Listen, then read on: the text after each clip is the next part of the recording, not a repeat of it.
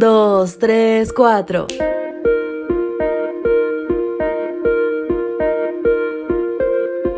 Si no volvemos a dormir, mejor, así nos rendirá más la vida.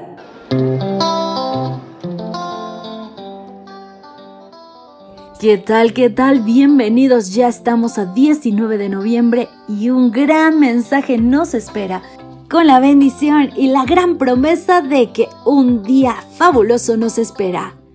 Hoy quiero invitarte a dar lectura conmigo a Miqueas 7:18. No hay otro Dios como tú, porque tú perdonas la maldad y olvidas las rebeliones.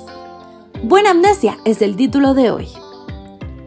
La amnesia es la pérdida parcial, total, temporal o permanente de la memoria.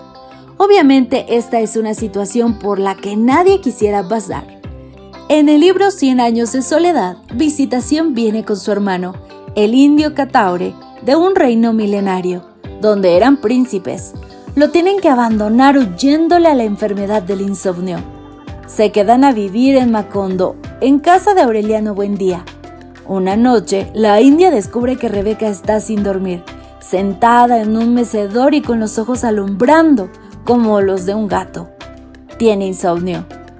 Aureliano no le prestó atención al escándalo que armó Visitación y dijo, si no volvemos a dormir, mejor, así nos rendirá más la vida.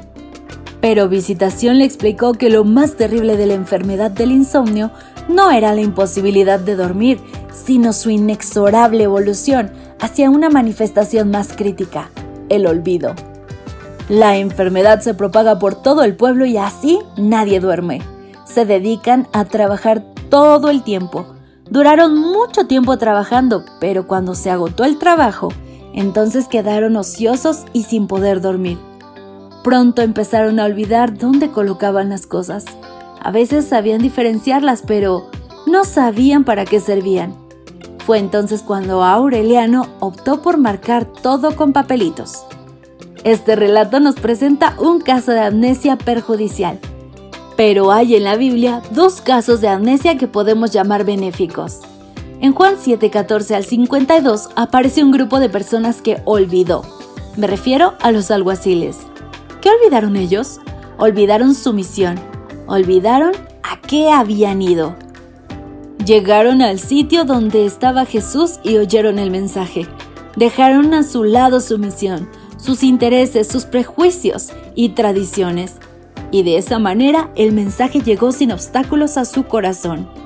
El secreto del apóstol Pablo para el crecimiento de la fe es olvidar el pasado. ¿Sabes cuál es la segunda buena amnesia? La de Dios.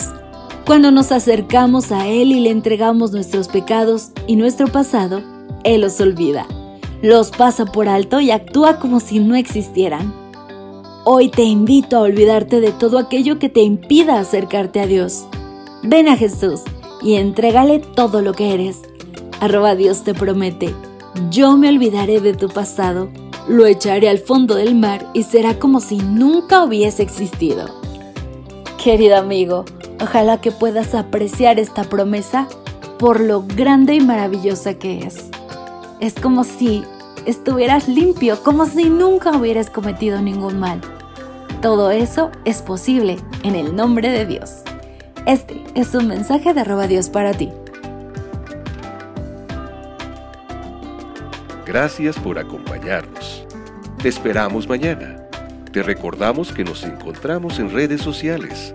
Estamos en Facebook, Twitter e Instagram como Ministerio Evangelike y también puedes visitar nuestro sitio web www.evangelike.com.